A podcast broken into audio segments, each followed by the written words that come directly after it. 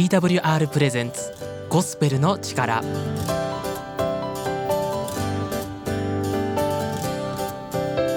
皆さんいかがお過ごしでしょうか？TWR がお送りするゴスペルの力のお時間です。本日も TWR の鈴木が番組をお送りしていきます。ゴスペルの力では皆様からの感想や一言をお待ちしています。ツイッターハッシュタグゴスペルの力。ハッシュタグゴスペルの力でぜひつぶやいてください。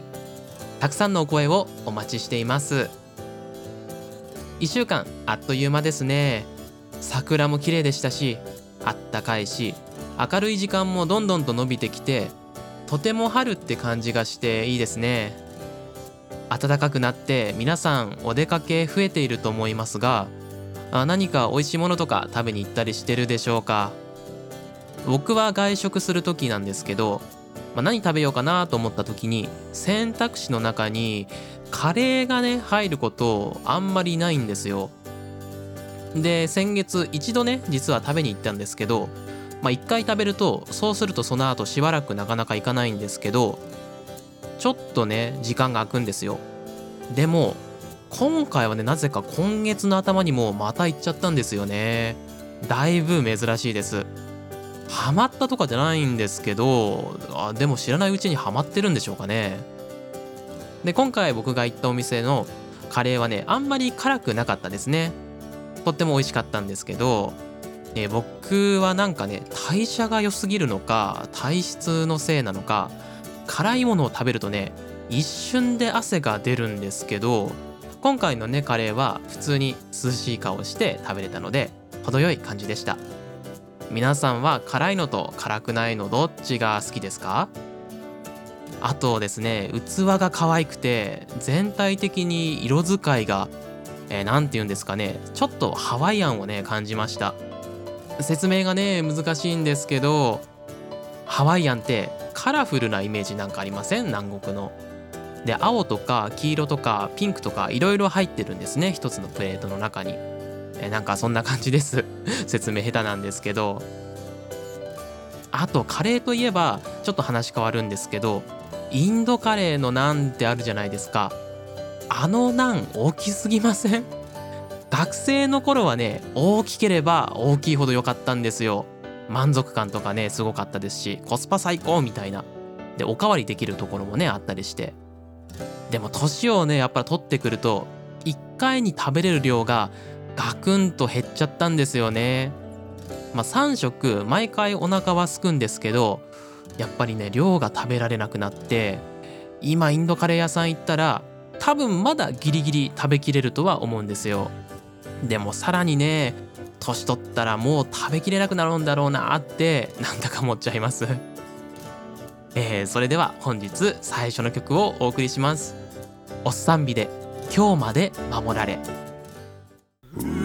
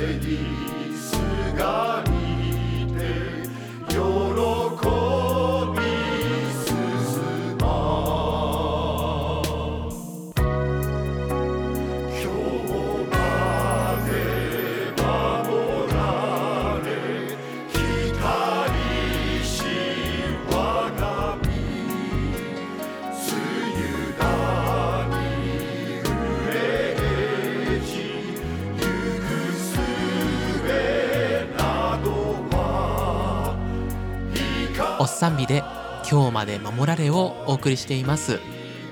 曲へのご感想もハッシュタグゴスペルの力。ハッシュタグゴスペルの力でぜひつぶやいてください。ここからは聖書からのメッセージをお送りします。本日は東京都新宿復興協会の菅野直樹牧師で地の塩世の光です。それではご一緒に聞いていきましょう。皆さんお元気ですか？新宿復興協会の牧師の菅野直樹です。ゴスペルの力を今日も聞いてくださってありがとうございます。イエス・キリストはあなたを愛しています。私もあなたを愛しています。今日も聖書からお話をあなたにお届けしたいと思います。地の塩、世の光という題でお話をしたいと思います。まずイエス様はマタイ5の13でこう言われました。あなた方は地の塩です。地の塩だって言われました。つまり、信仰によって救われた人は塩のような性質を持つ。そしてそれが目標ですよっていうことなんですね。皆さん、塩とはどんな特徴があるでしょうか？味付け、そして腐敗防止。まあ、主にその二つですね。まあ、味のない料理に少々の塩を入れると美味しくなります。味のない人生にクリスチャンが塩として味付けをするなら素晴らしい人生に変わっていく。皆さん私たちの存在、クリスチャンである神を信じる人の存在が世の中の人たちにそのような味付けになり祝福になる。皆さん、そういう人にさせてもらいたいですね。さらに塩は、まあ、食品保存のために、まあ、今も昔も使われていますね。まあ、イスラエル、この説教が語られたその少数の信仰者がいたその国に、まあ、少量でした。でも少量でいいんですね。その少量のユダヤ人のクリスチャンが、まあ、その全体をしっかりと腐らないように保っていた。聖書はさらにこう言います。もし塩気がなくなったら何によって塩気をつけるでしょう塩に塩気、塩味がなければ、その役割がなければ何の役に立つでしょうまあ、当時の塩は不純物が混じっていました。だから、その不純物を取り除いて塩としましたが、しかし、悪徳業者はわざとその塩に砂を混ぜたりして、売ったりすることもありました。まあそうするとね、不純物、塩が混じってるんで役に立たない。まあそういう塩は捨てられて人々に踏みつけられるだけだってこう、イエス様は言われました。まあ、つまりそういうも塩はね、道路の舗装などに使われたんですね。皆さん、私たちはそういう混じったものではない。信仰によってのみ、塩として私たちはそういう役割を担っていきたいものです。不純物である罪を取り除いていただこうじゃないでしょうか。さあ、続いて2番目いきます。2番目は世の光って言われました。マタイ5の14からあなた方は世界の光です。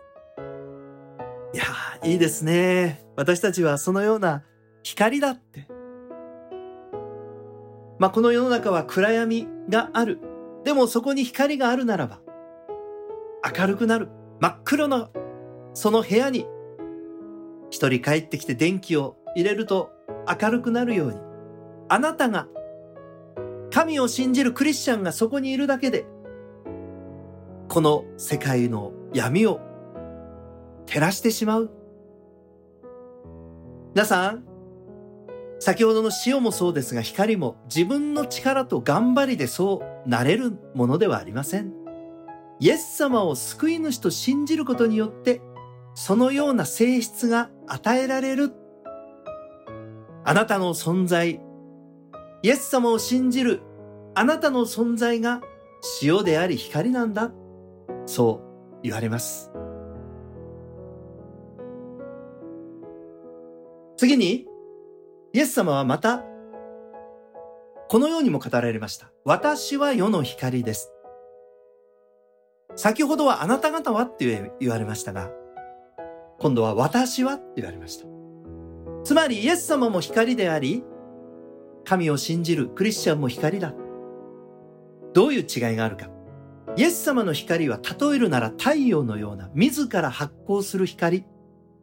でも私たちはその光を反射させ、その光によって光とされる。まあ、いわば月のような光でしょうかね。皆さん、ここを勘違いしてしまうとね、自分の力でね、光になるんだって頑張ってしまうんですよ。皆さん、これは宗教です。世の光は、イエス様を内に宿し、イエス様の光を反映させて輝く光。皆さん、そこに頑張りではない。そこに輝かされて輝く。ランプのような存在です。さあ、続いて3番目、キリストが来られた目的は、マタイ5の17。私が来たのは立法や預言者を廃棄するためだと思ってはいけませんと言われました。まあ、立法と預言者っていうのは、旧約聖書全体を表して語ります。イエス様は、その旧約聖書に従って生きておられました。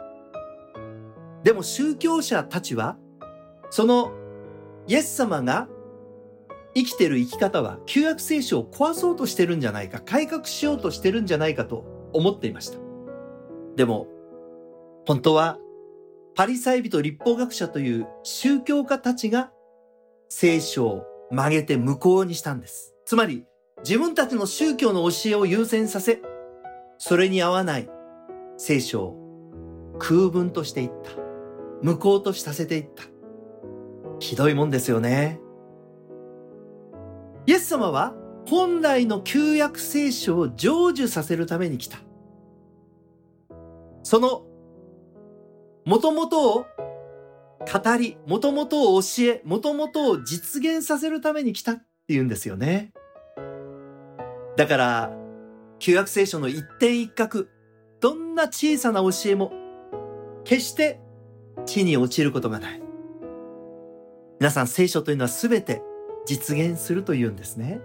どんな小さなものもです。点や丸も日本的に言えば最後にイエス様はこう言いました。誠にあなた方に告げます。もしあなた方の義が立法学者やパリサイ人の義に勝るものでないなら、あなた方は決して天の御国に入れません。いや、これはどういうことでしょう？立法学者やパリサイ人の義に勝る。いや、彼らよりもっとね、頑張るのか。というのではないんですね。それとは違う義。彼らは自分の力でそれが得られるかのように思っていた。聖書を曲解していた。でも、イエス様が教えた義とは信仰による義。イエス様を信じたら救われる。それだけが救いの条件だ。それを信じ続け、それを生き続け、それを伝えていきませんか？イエス様はそう教えられました。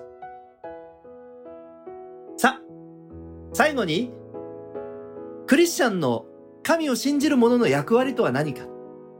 まあ、それはですね、塩であり光だ。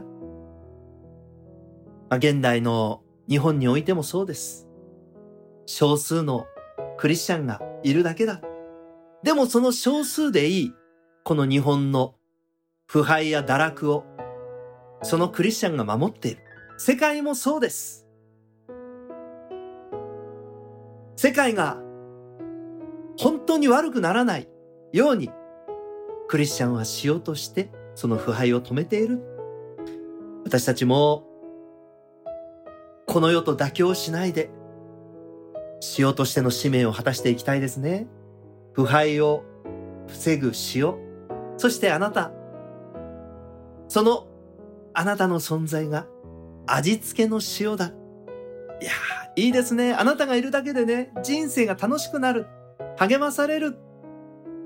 皆さん、それがクリスチャンの役割です。では、二つ目。立法の役割は何でしょうか？まあ、立法というのは、あれしてはいけない、これしなさいというふうに教えます。でも、それは、それを行いなさいじゃない。それができない、あなたの罪を示しているのです。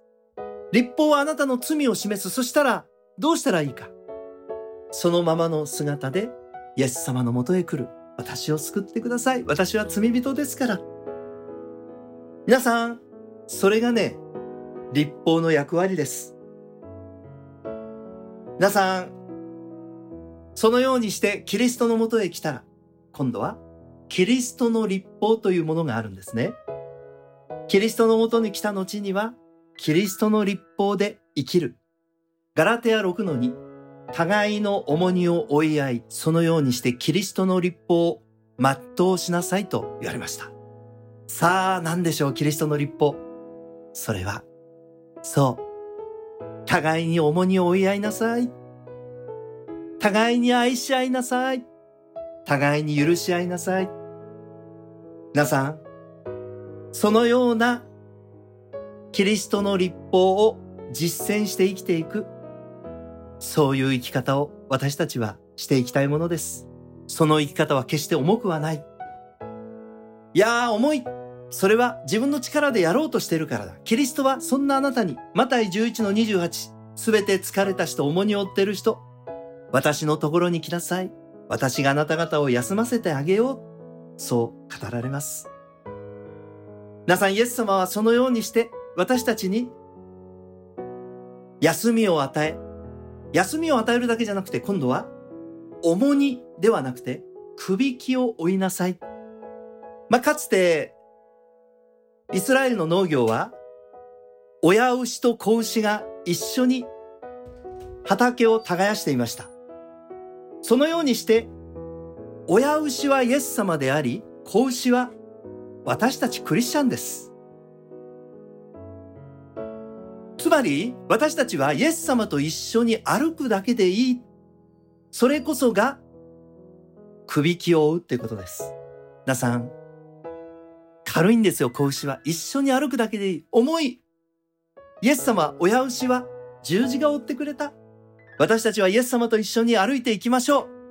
皆さん、それが愛であり、それが伝道する生き方です。今日、イエス様はあなたに招いています。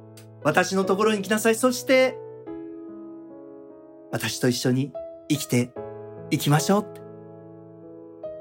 さあ、皆さんこの招きに答えませんか？今日ラジオで、このメッセージを聞いておられるあなたに神は招いています。もしイエス様を信じたいと願う人がいるならば、どうぞこのお祈りを一緒にしてみてください。どうぞあなたの意志が祈りたいと思うなら祈ってください。天の神様、私を愛してくださりありがとうございます。私は神から離れていた罪人です。今日、救い主イエス様を信じ、この心の中にあなたを迎え入れます。あなたが私の代わりに十字架で死に、三日目に復活してくださったことを信じます。私を救ってくださり感謝をいたします。天国に行く日まで私を導いてください。イエス様の名前によってお祈りをいたします。アーメン。今日このお祈りを捧げてくださったあなたは神の子供になりました。救われました。罪から救われ罪許されました。死からも救われて永遠の命が与えられ、皆さんおめでとうございます。今日もしあなたが死んだとしても天国へ行けるのです。いやー、そんなに言われてもね、私はまだそこまで信じるまでには至りません。どうしたらいいでしょうかちょっとは興味があるんですけどね。まあ、そんなあなたにも、ぜひお話をしたいと思っています。どうぞ聖書を読んだり、引き続きこのラジオの番組を聞いたり、引き続き私たちとやりとりをしませんか？まあ、私が牧師をしている教会は東京都新宿区北新宿3-8-4にある新宿復興協会と言います。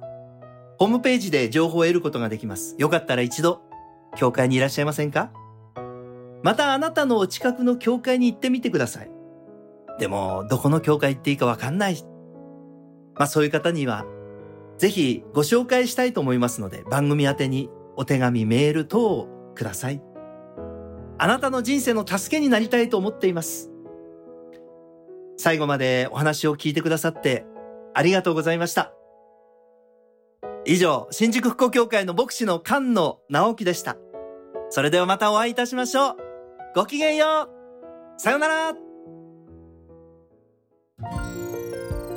菅野牧師、ありがとうございました。メッセージへのご感想や菅野牧師への質問などは、ハッシュタグゴスペルの力、もしくは私鈴木の DM までお送りください。聖書ではクリスチャンのことを塩だって言ったり光だって言ったりいろいろな表現があるんですね。他にもですね例えば人間を取る漁師にしてあげようとか書いてあったりするんですよ。え人間を取る漁師って人身売買でもするんですか？ってもちろんそんなことはありません。こういう役割があるんですよってそれぞれねいろんなものに例えているんですね。聖書はこのような感じで例えで書かれてることがとっても多いです。ストレートにねイエス・キリストは言われることももちろんあるんですけど、まあ、このような感じでたくさん例え話をされました。もしあなたが聖書を読み始めたばっかりでこれは一体何をね意味しているんだろうと疑問に思うことがありましたら是非教会の牧師先生に聞いてみてください。菅野牧師ありがとうございました。それではもう一曲ゴスペルソングをお送りします。横山大輔で「義の虫」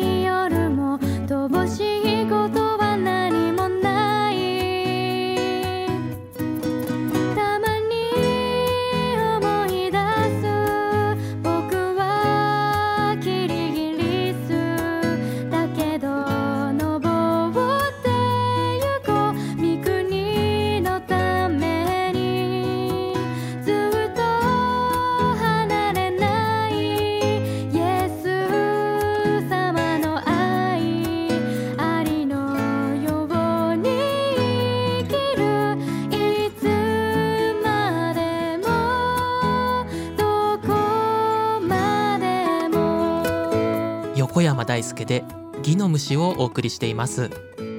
曲へのご感想はハッシュタグゴスペルの力でぜひお送りください。それでは本日最後の曲になります。シング・ザ・クロスでどこへ行っても。